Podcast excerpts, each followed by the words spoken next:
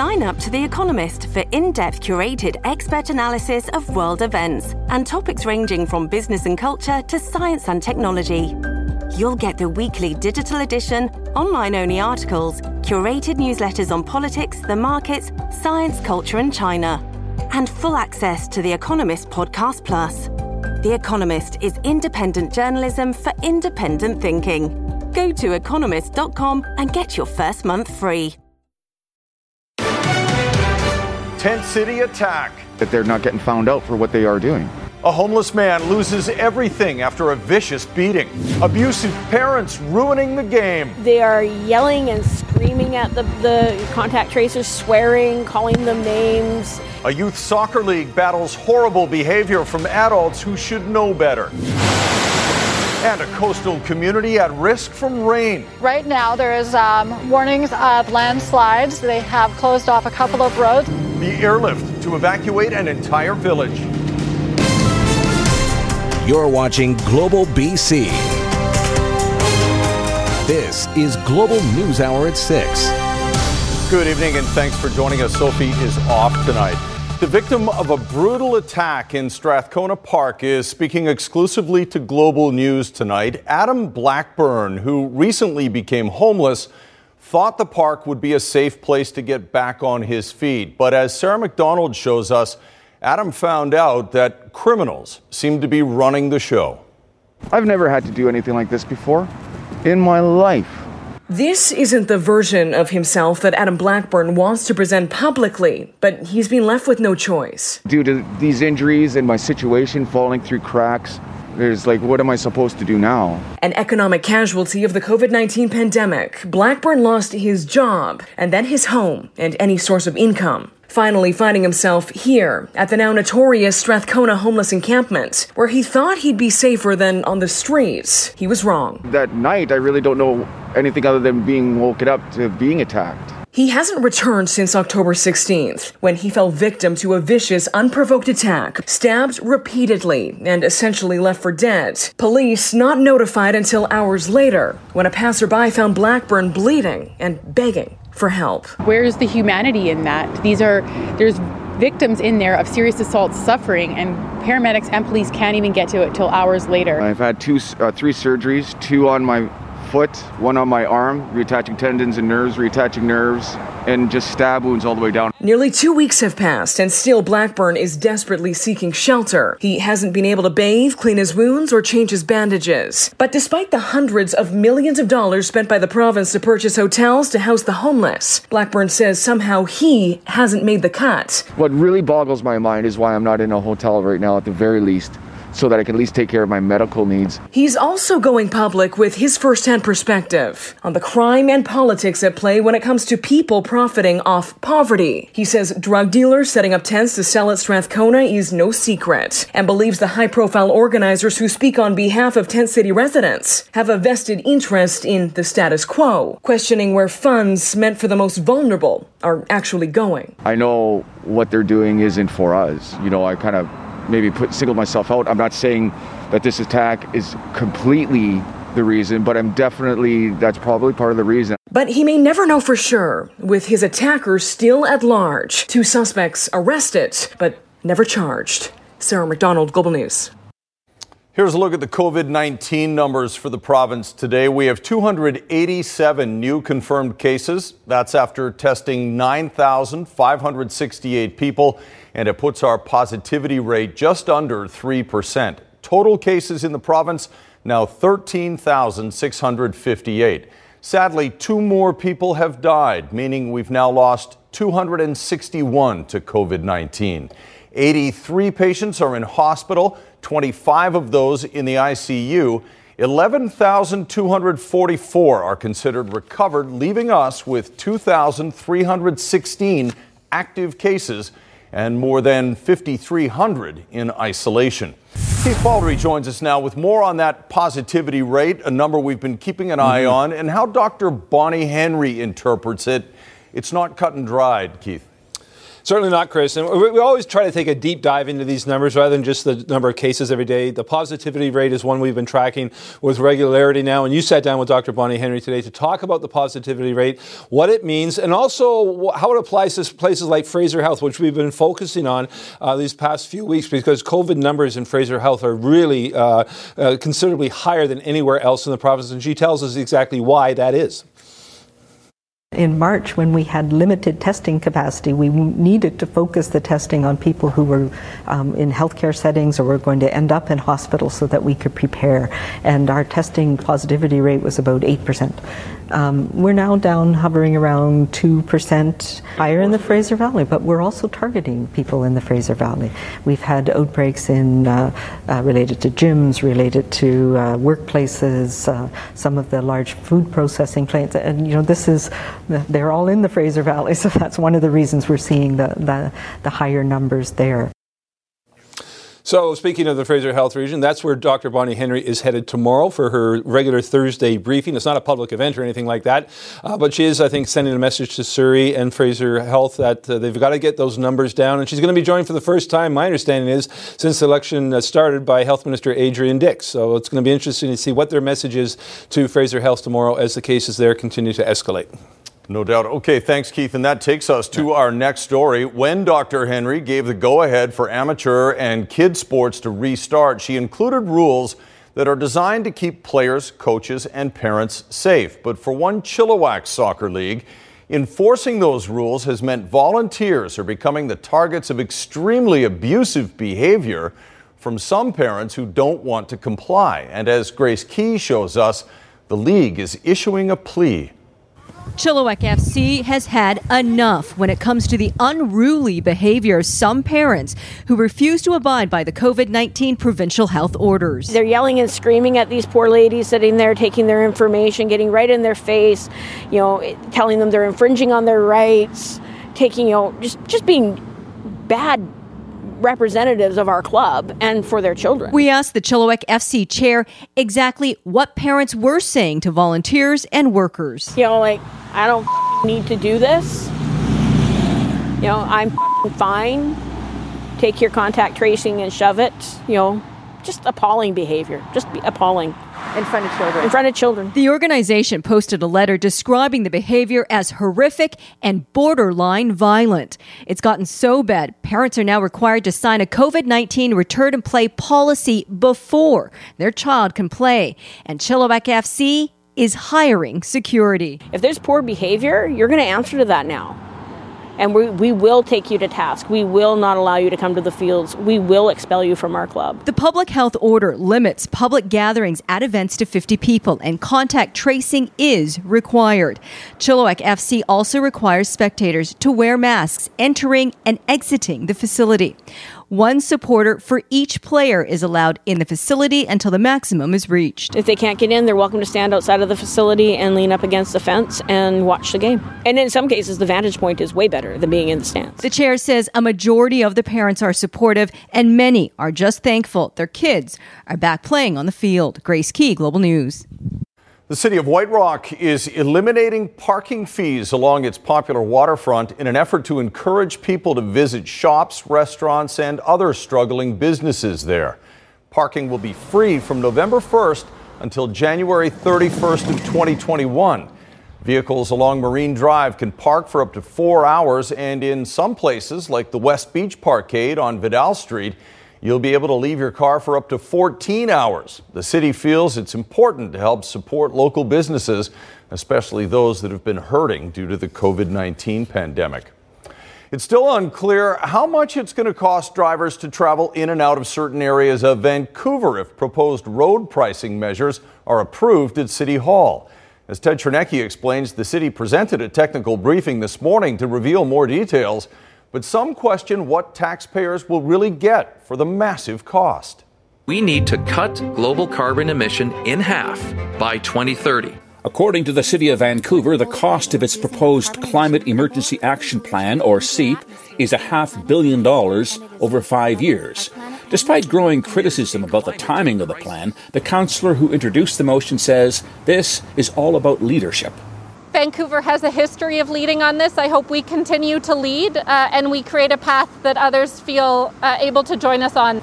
The report shows how in 1995, for example, the Van City Tower on Terminal Avenue had a heat recovery system installed for $313,000.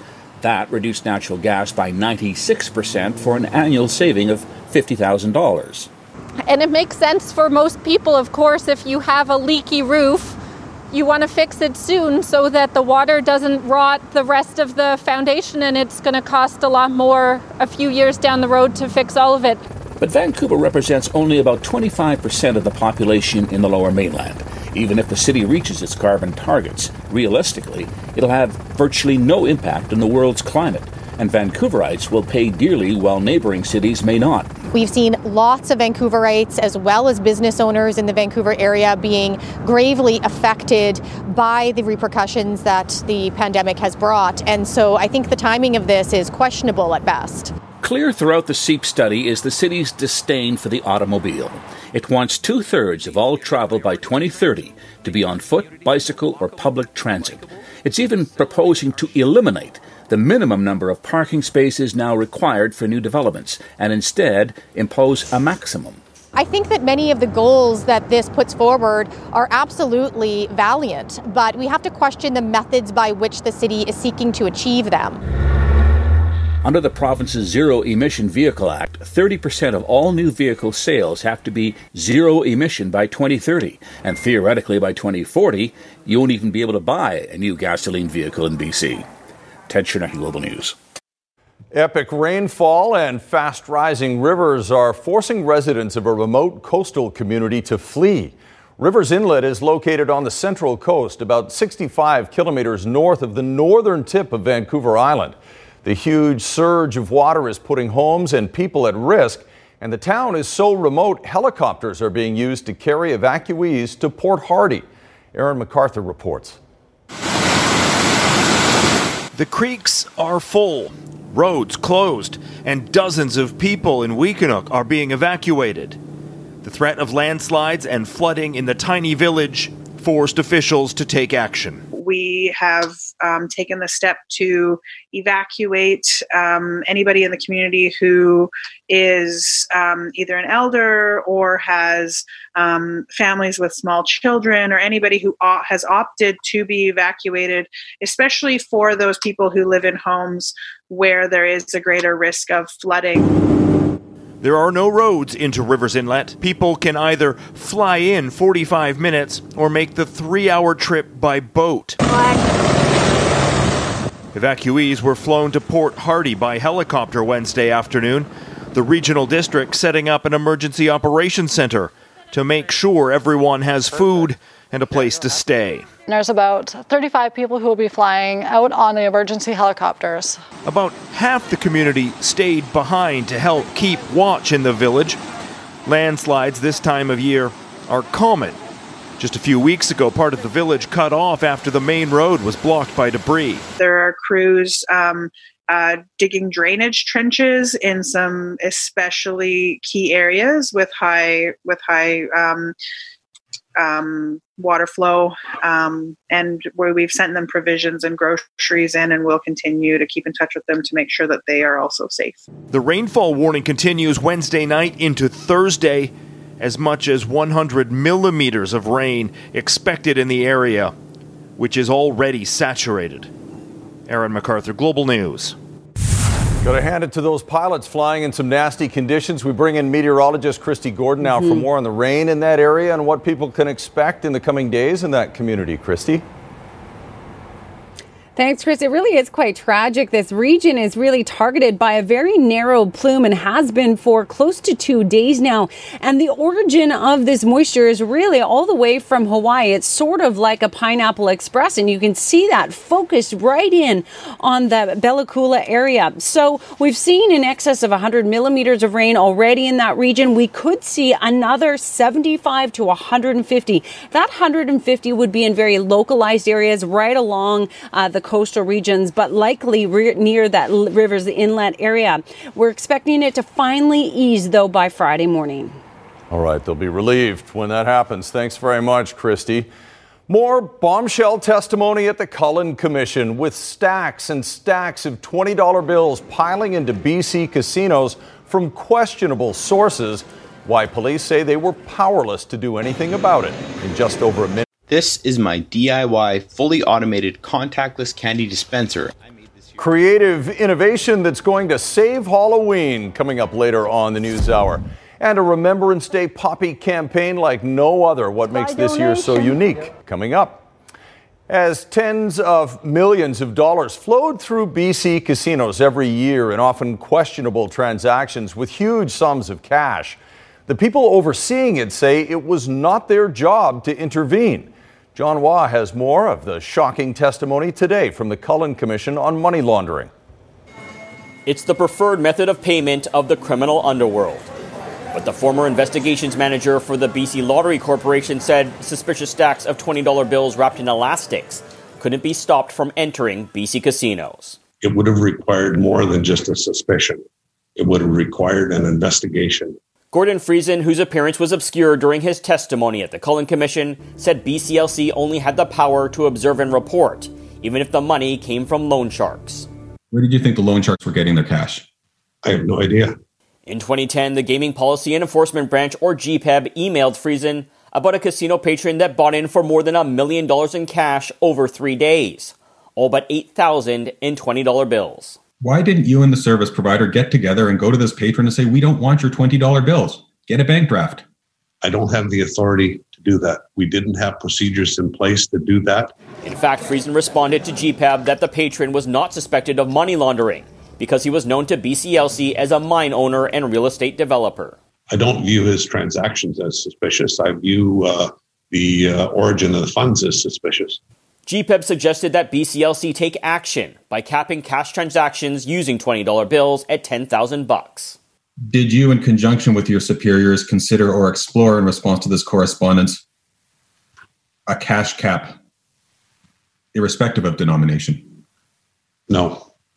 GPEB sent another letter in 2012, raising concerns that in the first nine months of that year, $63 million in cash flowed through BC casinos, 44 million of it in $20 bills. Still, the money kept coming in. Maybe they sold a house and it's uh, uh, uh, uh revenue from that. Maybe they, they sold art or collectibles. Another suggestion to BCLC was to bar not just loan sharks, but the patrons taking their cash. Did you adopt the suggestion? No. So while criminals walked in with suspicious stacks of $20 bills, were authorities too busy passing the buck to actually stop it at the door? John Hua, Global News. Vancouver police have identified a man whose body was found off Kits Point last week. Police say 57 year old Vancouver resident Douglas Wanke was the victim of homicide. His remains were found inside a large recycling bin found floating in the water near Kits Point October 18th. Investigators are asking anyone who might have information about Wanke's death to contact the VPD homicide team or Crime Stoppers. Lawyers for Meng Wanzhou argued today that an RCMP officer was not giving an honest answer to their questions. Meng is fighting extradition to the U.S. for alleged fraud. And as Rumina Daya reports, the focus today was why Meng was questioned extensively by Canadian Border Services before she was arrested. CBSA officer Scott Kirkland testified after the RCMP informed him about the arrest warrant for Meng Wanzhou and he researched her online. He realized this was going to be a high profile international examination. We were shocked this was happening. We had serious concerns. We knew this was going to be a big deal, said Kirkland. He told the court he had concerns of espionage, national security, and serious criminality, given Meng was the CFO of Huawei, the Chinese telecommunications giant in the news, banned by Canadian allies, Australia, and New Zealand.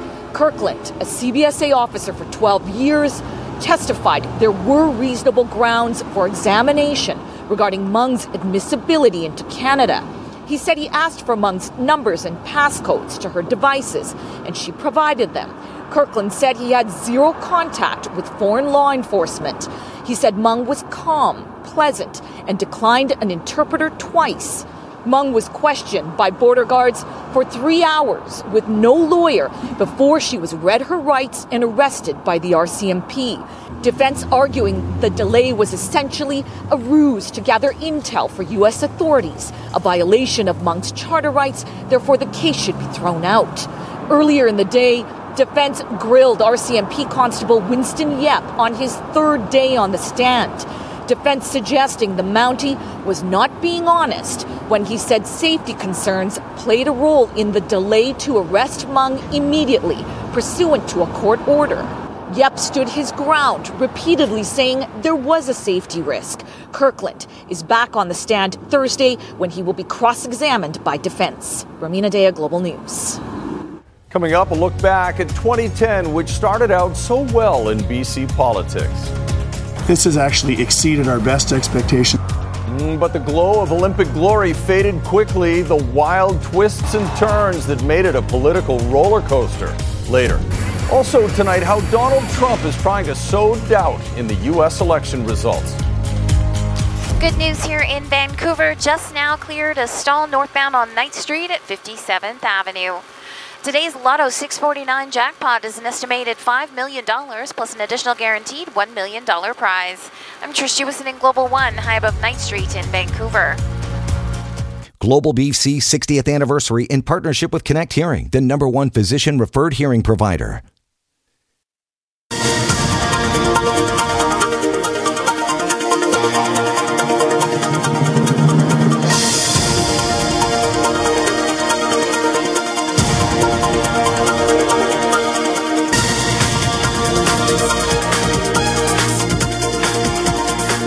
Well, in 60 years of covering politics for this newsroom, some of the most surprising stories came during the decade that began in 2010. The year started with Premier Gordon Campbell celebrating the start of the Winter Olympics. But it got strange from there with his resignation and the rise of Christy Clark and beyond. Keith Baldrey has a look back at a turbulent 10 years in the provincial capital. This has actually exceeded our best expectations. Two, three, go! The decade began with a successful Winter Olympics, but for longtime Premier Gordon Campbell, things went steadily downhill from there. The HST debacle, the tax was rejected in a referendum, eventually forced Campbell to step down. It's time for a new person to lead the province. I'm asking the party to move as quickly as possible to organize this leadership convention. Uh, earlier this morning, I informed the provincial secretary of the NDP and our caucus chair that I'll be stepping down as leader of the official opposition and of the New Democrats. But he wasn't the only provincial leader to be forced out. NDP leader Carol James had to resign in the wake of a caucus revolt. It says to me that uh, the BC Liberals have been wrong about just about everything in the last couple of years. Two new leaders soon appeared Adrian Dix for the NDP and Christy Clark for the BC Liberals. Clark quickly faced an internal rebellion of her own as the next election approached. Never a dull moment in BC politics. All signs and polls pointed to a surefire 2013 election win by Dix and the NDP, but Clark pulled out a miracle victory and kept the BC Liberals in power. Thanks to British Columbians, we have a strong new team to implement our bold vision for this province. The next four years saw the BC Liberals preside over an escalating housing crisis, accusations of having too close ties to big money, and a worsening image problem for Clark.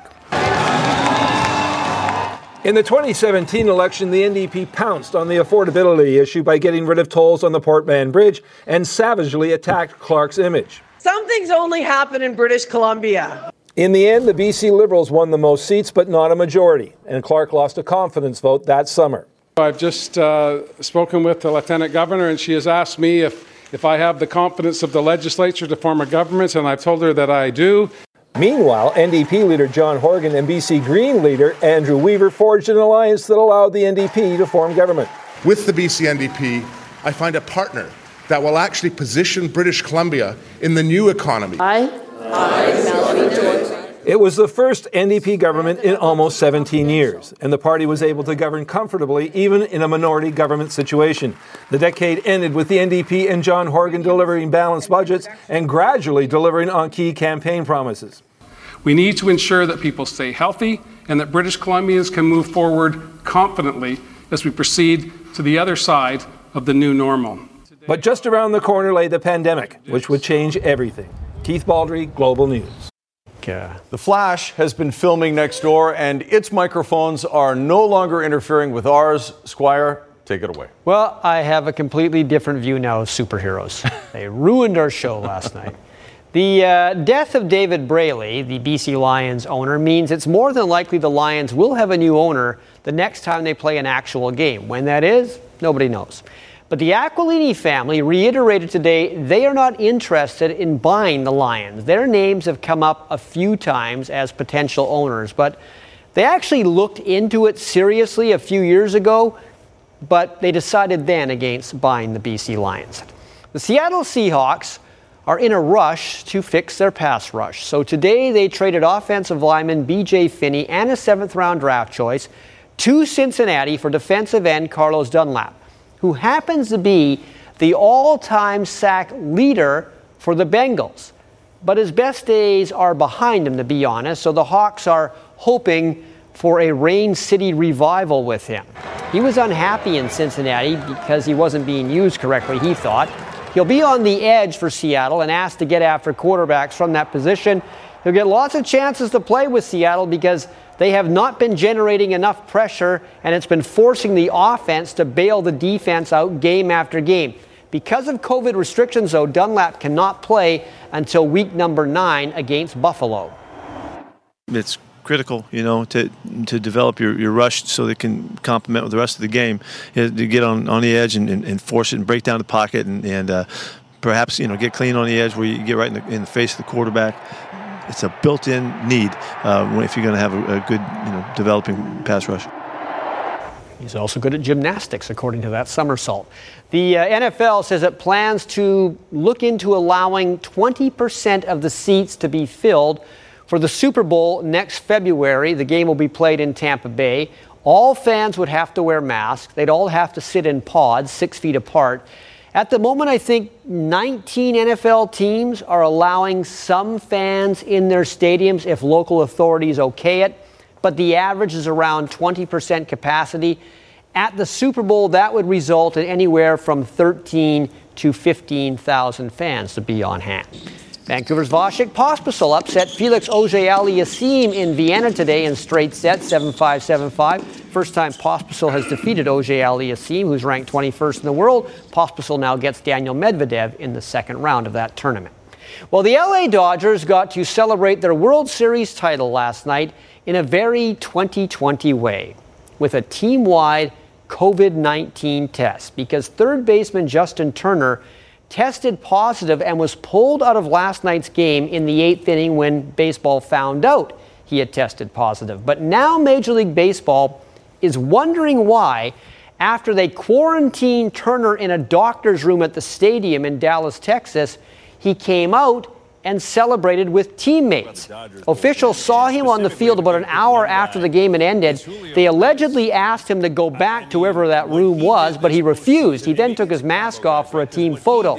Now, you might think since he'd already been around his team for most of the game, what's the difference at this point if he spent more time with them? But the fact of the matter was, he was apparently told to stay quarantined. He refused, and baseball is now investigating what happened. Well, any schedule any league puts out for next year is, of course, wishful thinking. I guess it pretty much goes for all of us. Who knows where the pandemic will be in 2021? But everyone needs hope, and every league needs a schedule. So the National Lacrosse League put theirs out today.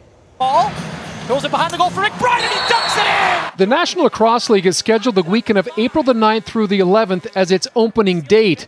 If the NLL plays, and with COVID, that remains a big if, it'll mark a full year since the Vancouver Warriors were last on the floor. Down low in front for McBride, a diving effort, and he scores! It's something that we can shoot for. They, they, they, they put a stake in the ground, and that's the, the date that we'll be working towards. It's a full season uh, scheduled. Uh, as of right now, I think they're planning for 19 weeks, which, if I do the math right, we're into mid to late August, and then playoffs. So, um, yeah, full season, and we're excited for it. A lot can change in the next five months for the Warriors and the NLL, hopefully for the better. This is a gate driven league. They need fans in the building. Playing inside a bubble isn't possible. Most of the 13 teams' rosters are filled with Canadians who have full time jobs away from the floor. From now until April, there's a lot of work to be done before we see the return of professional lacrosse. You know, the caution there is, of course, it's a date and we're excited about it, but COVID is going to be the driving force. Like, what are the Canadian and U.S. governments going to do? What about the quarantine? What about bums and seats in this building? All those things have to fall in place. But, you know, it's a positive that they're making that announcement, and we're excited about it. I know our players and coaches are excited about it, but we, we need to make sure all those other things are looked after. I don't know why I find that funny. We put bums in seats. Well, where else are you going to put them? Well, that's where they belong. Because if you sat the other way, you wouldn't see a thing. That's true. When you think about it. That's true. Yeah. All right, on that note, let's check in with Jay Durant, see what's coming up on Global News at 11. Jay? Thanks very much, Chris. We're going to check out uh, the latest on the flood risks in the Central Coast. We have a crew in Port Hardy as those forced out of their homes arrive at the evacuation center. Plus, 16 BC firefighters back from fighting the California wildfires have now tested positive for COVID 19. They're quarantining in a Richmond hotel. We'll tell you what BC Wildfire Service is saying about their condition and why this will likely not stop others from volunteering to head back to the States. Those stories and more when you join us tonight at 11, Chris. All right, thanks very much, Jay. And when we come back, Halloween must go on. And we'll talk about the contactless candy dispensers that people are inventing to make that happen next. This episode is brought to you by Shopify. Whether you're selling a little or a lot, Shopify helps you do your thing, however you cha-ching. From the launch your online shop stage, all the way to the we just hit a million orders stage. No matter what stage you're in, Shopify's there to help you grow. Sign up for a $1 per month trial period at shopify.com slash special offer, all lowercase. That's shopify.com slash special offer. Contactless trick or treating isn't just a trend when celebrating Halloween in the middle of a pandemic, it's a necessity. And one Ladner man has come up with some COVID friendly creations that go well beyond your typical candy chute. Linda Aylesworth shows us the innovations celebrated by the community and inspiring others. In an inconspicuous garage in a sleepy Ladner neighborhood, an experiment is underway. You learn a lot, right, when you do this kind of stuff? Remind you of anything? It's alive! It's alive! But this inventor is no Dr. Frankenstein. My name is Matt Reed, and on YouTube, I am Redneck Engineer. Redneck, because he says he's not a certified engineer, just a guy with lots of ideas, circuit boards, duct tape, and a 3D printer, which he's putting to good use this Halloween. This guy is my main baby. So this is the fully automated uh, dragon dispenser, and when it detects uh, movement directly in front of the mouth, it turns on the auger automatically, and it just dispenses candy for the kids. But the goal to make Halloween safer in the midst of a pandemic by giving out candy at a safe distance can be achieved more simply. So the level one would be kind of like the one in the middle there, where it's just four inch PVC pipe to a candy bucket that's got a hole cut in it. This one he made with the help of his children. But add a wiper motor, a homemade auger, and a light sensor, and you get a souped up version. It's an elephant. The reason why I made this one is so that I could install it at a care home. We thought they weren't going to be able to, to have Halloween this year. And thanks to Matt and his device, we're going to be able to be, you know, to give a little back to our community. Simply by shining a light from inside the home onto a sensor outside on the elephant, residents can safely trigger a release of candy. Woo! In his Ladner neighborhood, Matt's more than a redneck engineer. He's the guy who saved Halloween. It's not the same as it is before. We can't live life the same as it was before. But we can find different ways that we can move forward. Linda Aylesworth, Global News. Well, Matt has done one other thing to help keep the kids in his Ladner neighborhood safe this Halloween. He's created a Google map of households that are following the BC Centre for Disease Control's safe trick or treating guidelines so people in his neighborhood can pre plan their trip. Well done, Matt. And that is a YouTube channel I'm definitely going to check out. Have you got yours figured out yet, Kristi? Uh, yes, I think so. I'm. I've got sort of a slide from the deck here that I'm going to slide the candies down, made out of cardboard. That's a good idea. We've got one of those really long garbage picker upper things that we're going to be putting it over the fence to whatever whatever kids come by in our neighborhood as well. So we'll give it a shot. We want people to be Why don't you just throw it from the top window? yeah, maybe I might do that too. we'll see. Uh, okay, last idea. word on last word on weather, uh, Kristi. Before we go. One more gray but dry day. Rain in the morning Friday, and then it clears out just in time for Halloween. Everyone. Perfect timing again. Thanks very much, Kristi. Talk to you later, everybody. Thanks for watching.